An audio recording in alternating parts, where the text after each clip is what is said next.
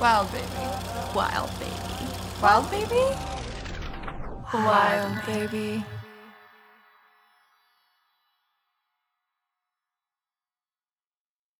Welcome back to another episode of Wild Baby. We're your hosts, Maddie Wong, And Jay Begay.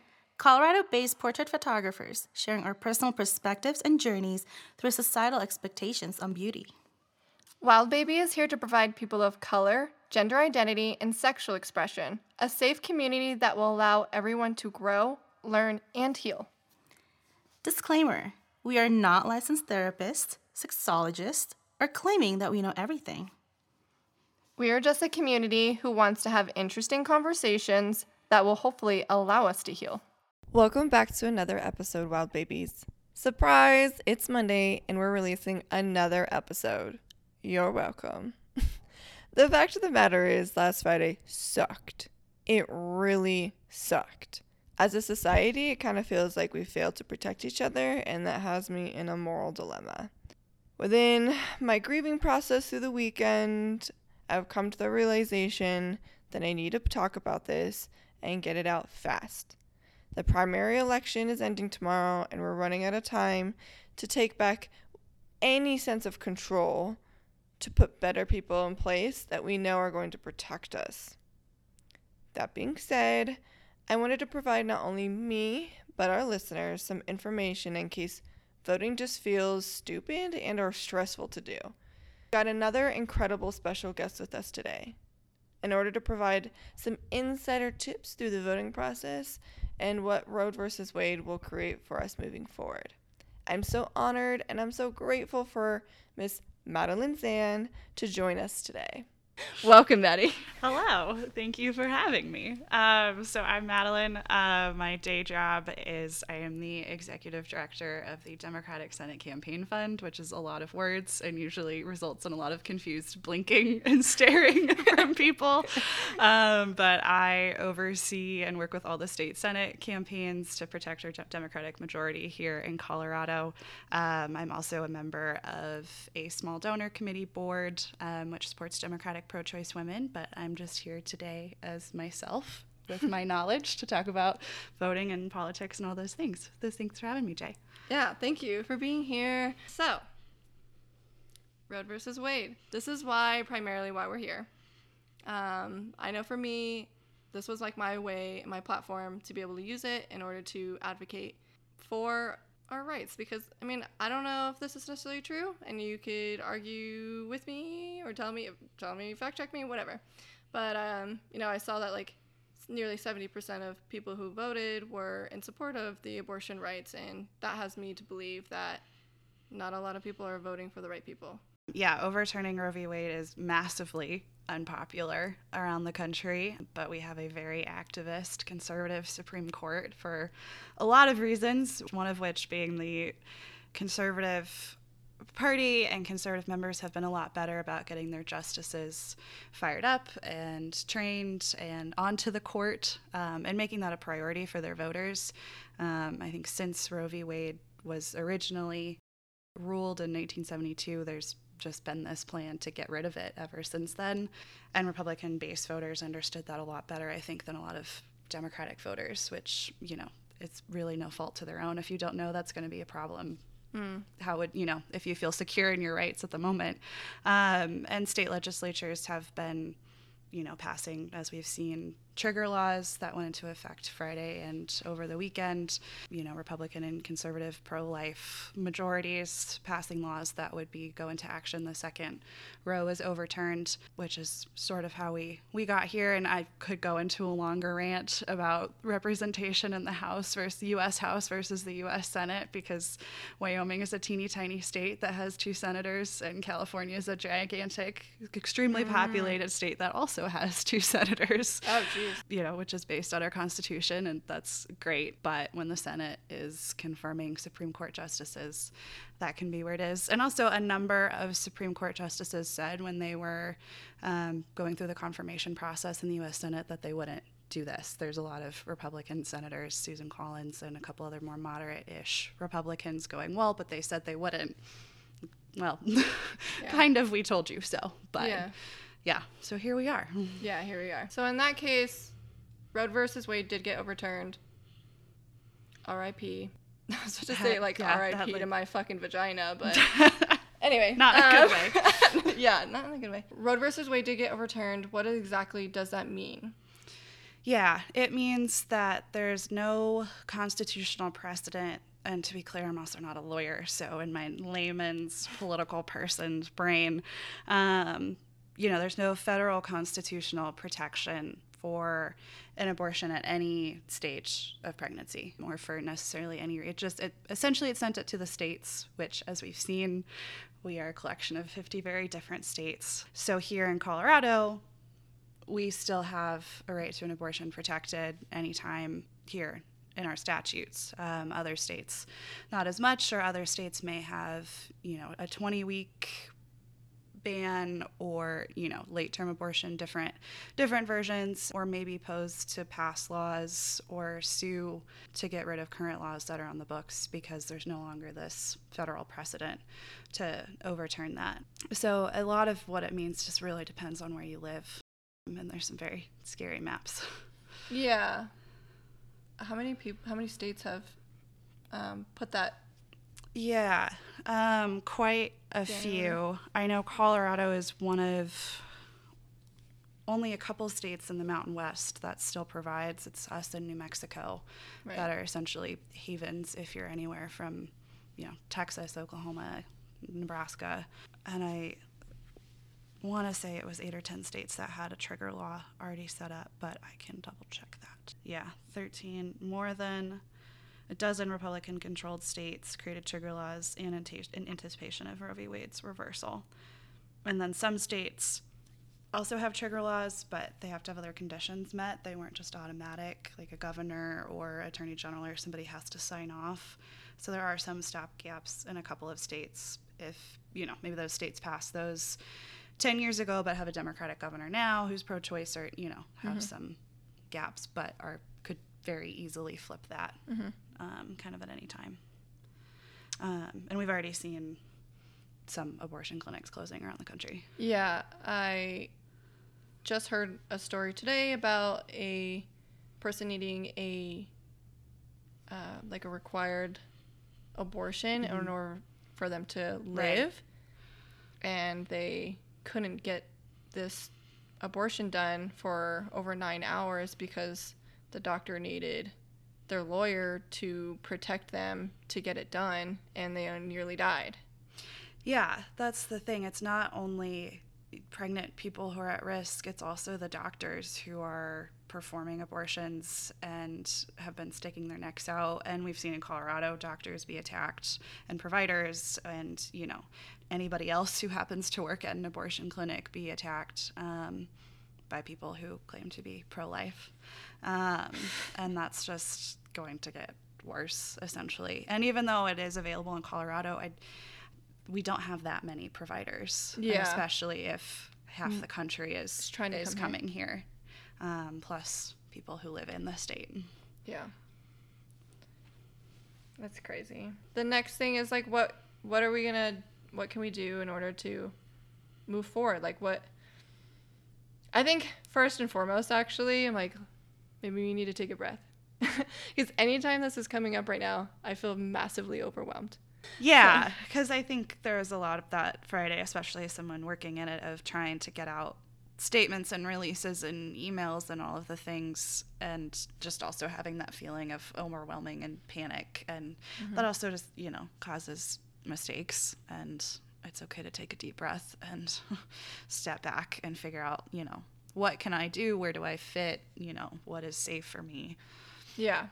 So then in, what do we do? Do you have any ideas? Like I know that for me, I'm like, okay, I'm using this platform. That's something I can do. I know that. But also voting. Mm-hmm. Yeah, so I mean, there's a number of things. A federal enshrinement of Roe v. Wade into law would be best case scenario. It did not pass the U.S. Senate earlier this year. Thank you, Joe Manchin, as always. And that's something I think we still need to be pushing our elected representatives in Washington, D.C. to do because there's some places that are just, it's going to be tough to ever get it through a state legislature. as well. Um, I mean, here in Colorado, there's a number of organizations. I mean, obviously, Planned Parenthood of the Rocky Mountains.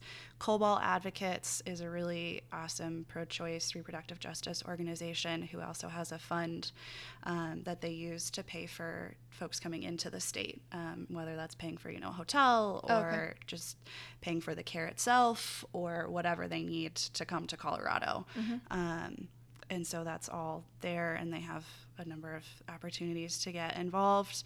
I believe there is going to be another anti abortion ballot initiative on our fall ballot this year. So I'm sure there'll be ways to get involved to try to vote that down and organize around it. It's worth noting that Colorado has voted down about four or five of these in the past decade, Yeah. pretty overwhelmingly, including a ban on late term abortions, which I think is even a tougher, trickier subject for people to wrap their heads around.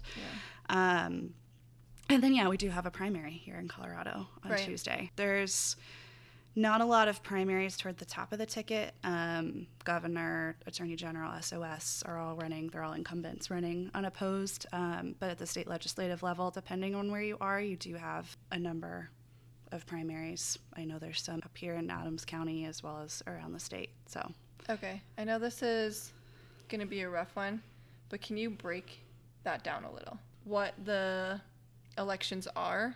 Because you're saying primaries. Mm, Yeah. Being honest, like I know presidential. yeah, I can. Yeah, know I that there's other ones, but yeah, yeah. my brain that is So, like- entrenched in this. Just like like the steps, like okay, this is essential because it meets here. Mm-hmm. Yeah. Yeah, on your ballot, starting at you know the top of the ticket, you have U.S. Senator Michael Bennet is our incumbent, one of our incumbent Democratic senators, and like I said, a lot of these races don't have have primaries. Um, and then you get into so Congress CD8 for anybody who lives in Adams County or Weld County is a brand new congressional district that we got this year after redistricting because our population grew enough in the state.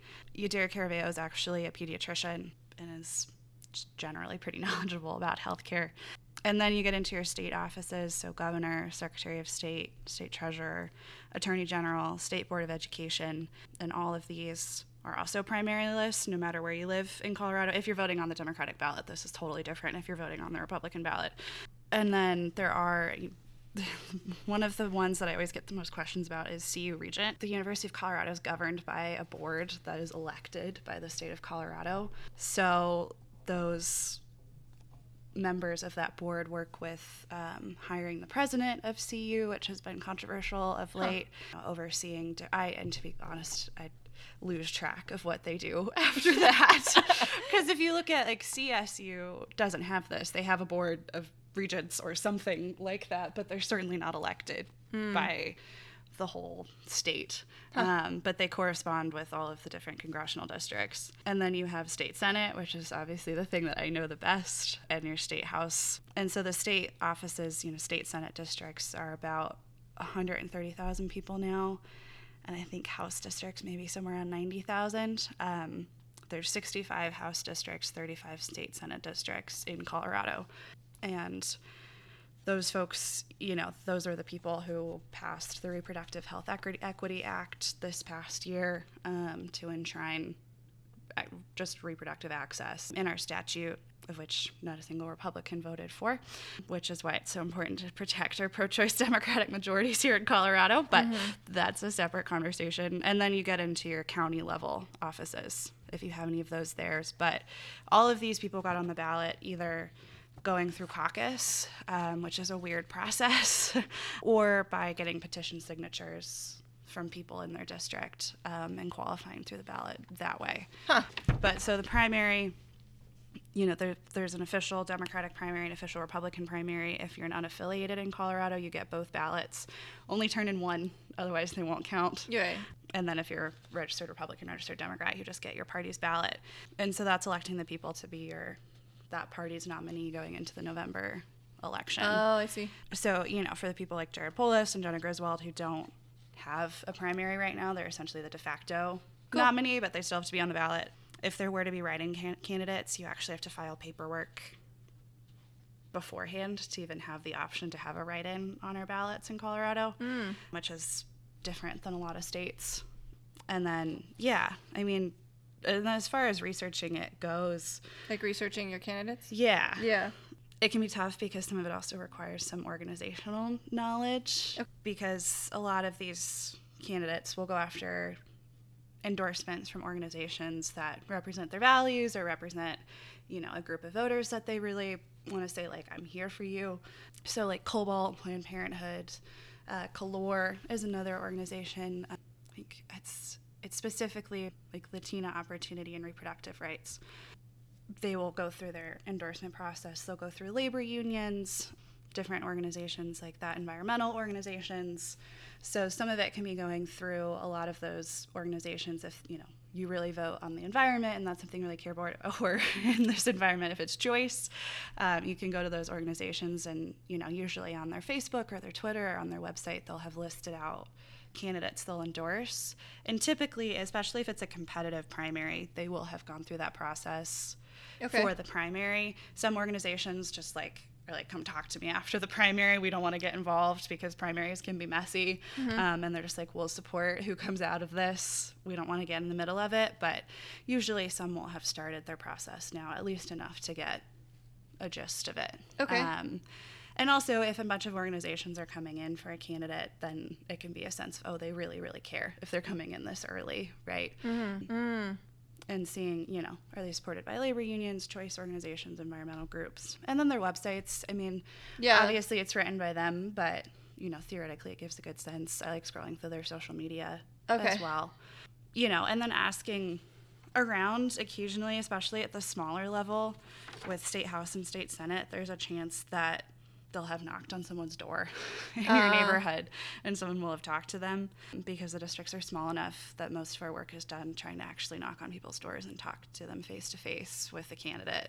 and answer their questions. That can sometimes be a really good validator as well if, you know, a next door neighbor that you like is like, so and so came by and they seemed great, or so and so came by and they were awful. you know, yeah.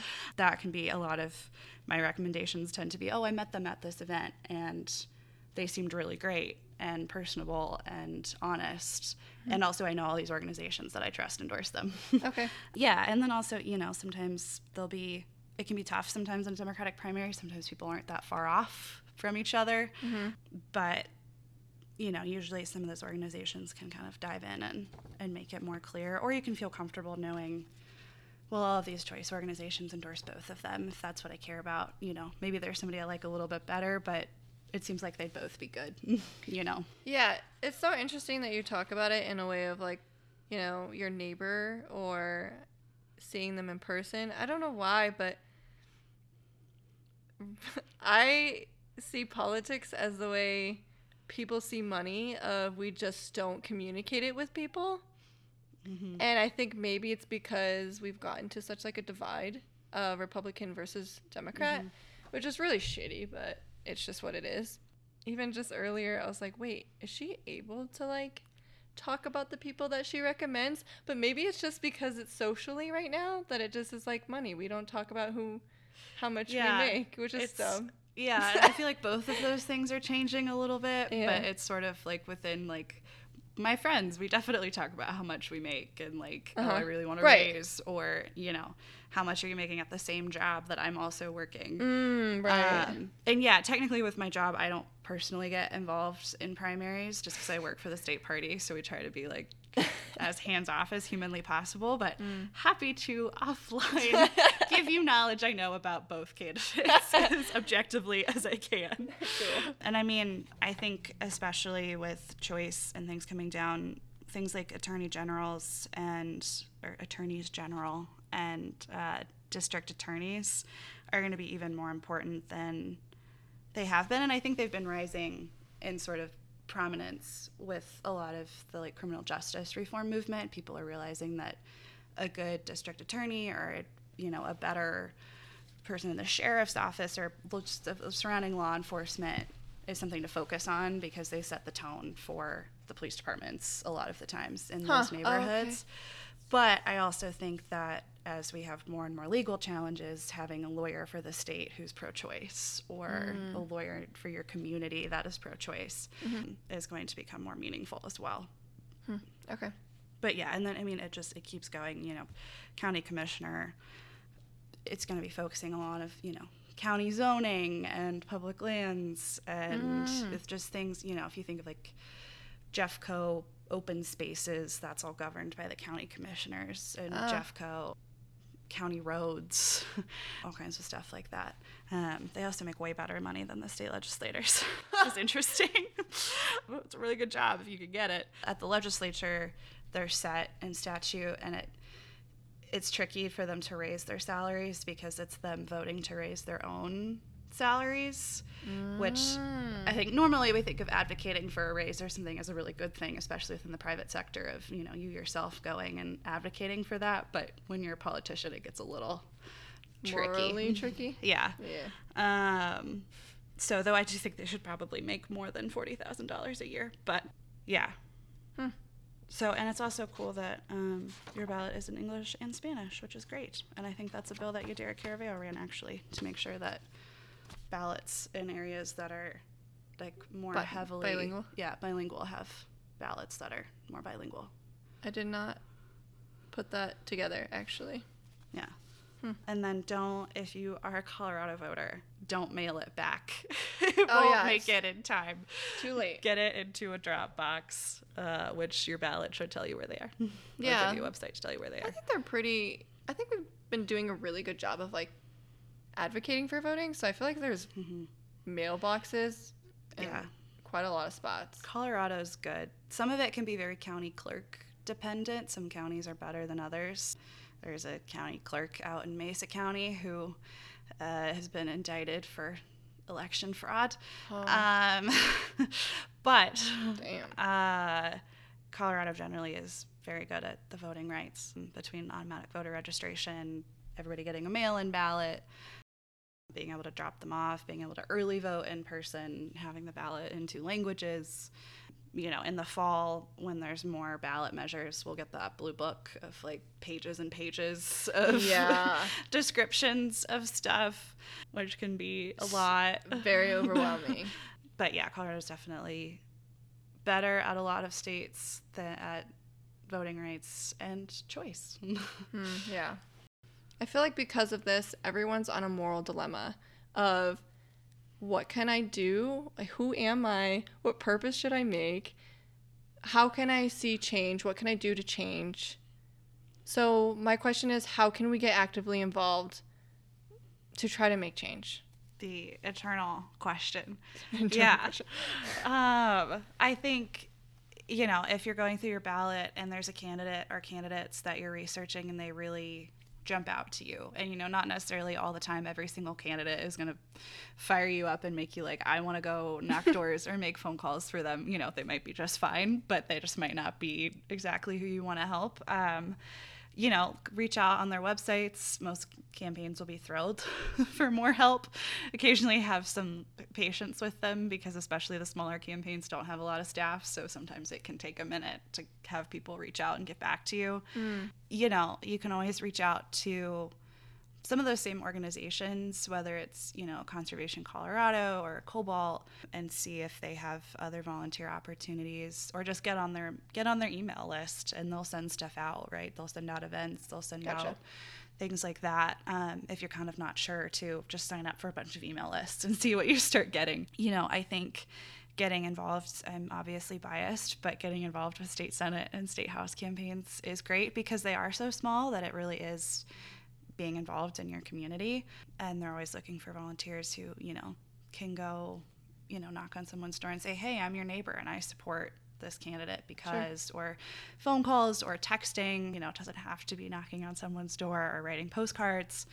You can reach out to you know your local county democratic party. Every county if you google like adams county democrats or jefferson county democrats or denver democrats you'll find their organization and they're always looking for new people.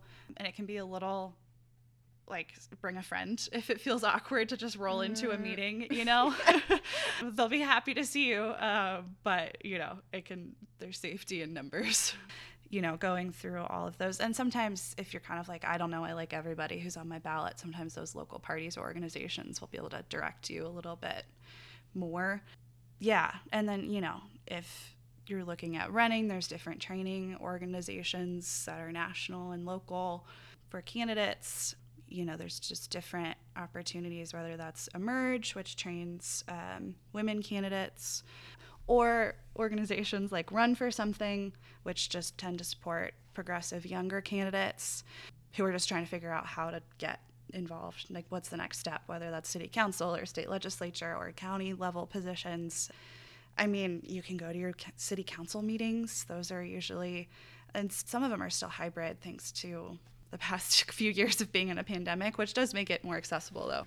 If you can sure. sit at home and listen to it online, you know, there's always plenty of things happening at the city level as well. And a lot, a lot of times, if you get engaged with someone at the city level, they might be looking at running for something else, you know, and that either opens up a seat that maybe you want to run for, or mm. you can just continue to support them along their their way. I know one of the candidates up here was um, Mayor Pro Tem of Northglenn, and now she's okay. running for the state house. The sitting state senator was on the Westminster City Council before going to the House and then the Senate. Emily's List is another good place to look for endorsements of pro choice women, specifically candidates. And they also host a lot of trainings and just have a really great website and are super involved here in Colorado. The list probably goes on and on. Progressive Turnout Project, you know, the Democratic Legislative Campaign Committee is an organization I work with a lot. They're, you know, if you hear about the DCCC or the DNC or whatever, they're sort of the, they see all of the legislative campaigns to make sure we're flipping legislatures to the Democratic Party, but they also will have spotlighted endorsed candidates and they'll talk about what the most competitive chambers are. And, you know, maybe you live in Denver and you're like, I don't everything's safe. There's no primaries on my ballot. Like, what do you want me to do? You know, go adopt, go look through a couple of websites and adopt a more competitive race. Hmm. You know, Lakewood's not that far. If you live in West Denver or if you live in North Denver, go to Adams County. But a lot of those websites can point you in the right direction. But honestly, I've noticed that most people at organizations, if you email them and say, I really want to help, I don't know where to start, they'll probably help you along the way. Hmm, that's and awesome. Point you in the right direction. Cool. That's a lot more information, like of just like resources that can help, other than just the let's donate and let's, mm-hmm. which are very, I know, crucial. Right. I mean, I'm shocked I made it this far without saying and give money, considering I spend half my life asking people for money. Uh, but it's not, everybody can give money, you know. But also, and I will say that like $10 monthly contributions are something that campaigns love because mm-hmm. they can count on that money. Yeah. Don't have to feel like you need to give hundreds or thousands of dollars, but also that time is super valuable. And, you know, a lot of times the people who give us a lot of money do it because they can't give a lot of time. You yeah. know, there's some big time lawyer and they have a lot of money but not a lot of time. And then, you know, sometimes it's both. Sometimes people knock doors and they give 25 bucks because that's what they can give. You know, they're retired, they don't they have a fixed income, but they're happy to go on a walk around their neighborhood and, and talk to people. Yeah. But there's definitely, and there's ways to get involved from home with phone banks and text banking and stuff like that hmm. as well. So. Sweet. Thank yeah. you so much. Like, that's really helpful. Again, like, I'm just, I feel like that was more information of like different ways to get actively involved than just what we see even on social media. So, yeah, and I mean, you know, occasionally social media stuff can help too. About you know, sometimes, yeah. you know, or just amplifying if there's a candidate who's just not, you know. It's great when you have the like perfect Venn diagram of like candidate who's good at social media and is good at what they do, but so many times that is not it. Mm. But you know, amplifying them and sharing out things. If you have a network, you know, pushing those things out or reaching out and saying, "Hi, I'm really good at social media, and your Twitter sucks. Would you like me to help do that for you?" They'd probably be like, "Yes," because mm. it takes something off their plate. You know, if you're a photographer, campaigns are always, you know, I mean, you've gotten mm. the mail pieces and seen the ads. You know, they need people taking photos and doing things like that or doing videography or you know there's usually some way to fit in kind of whatever your skills are too. yeah. So i think years ago i remember seeing somebody's website and i was like oh yeah graphic but, design website design. Yeah some, yeah. some can get a little rough around the mm-hmm. edges for sure. Yeah especially I think the lo- the more local you get, Yeah. when you don't necessarily have the startup costs to like pay somebody to make your website look good, and then it's just like not your priority, Mm, yeah. and then it just falls off the rails. And Right. yeah, Makes sense. I can't judge because I don't even have a website for Wild Baby, so. anyone would like to donate their time. Yeah, That's funny. Cool. Well, I know that was kind of like a lot to comprehend in a way. I hope that any of this was a little bit more reassuring, clear about what we can do with the primary elections Mhm. to literally. Tues- yes. Yeah. Like, Tuesday by 7 p.m. Get your ballots in. Yeah. And here's even if there's nothing on your ballot, but you want people who like candidates and campaigns to know that you're an active voter and that maybe you lean one way or direction, get your ballot in because that helps us figure out who we should be talking to in the fall. yeah, that's yeah, good point. Sweet. Well, yeah, thank you again for coming on here. Super last minute. Of um, course. We really appreciate your insight and I would love to talk to you in November or before November to kind of help people organize their thoughts around the November election. Absolutely. And, yeah, so Let's do it. And I can, if it's helpful, send you a lot of links to a lot of things that Yeah. I mentioned. yeah, absolutely. That'd be amazing. cool. Well, thanks everybody. Thanks for tuning in. Turn in your ballot. We will see you next week. Mwah. Today's affirmation is instead of holding on to what I could have done, I am taking action to what I can do now. Stay safe. Stay sexy. Wild Wild baby. baby. Oh, we're so cute.